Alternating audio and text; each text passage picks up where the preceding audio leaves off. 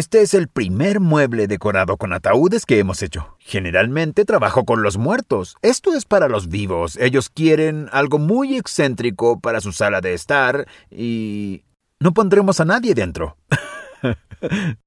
Bien. Necesita ser un poco más alto para estar en la sala.